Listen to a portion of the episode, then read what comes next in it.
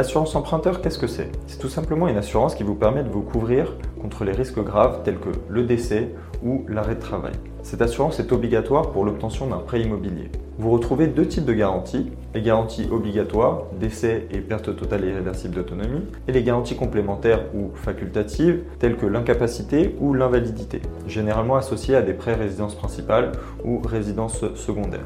Aujourd'hui, le marché est détenu à 88% par les banques, qui veut dire que ce sont les banques qui proposent la majorité des contrats d'assurance emprunteur.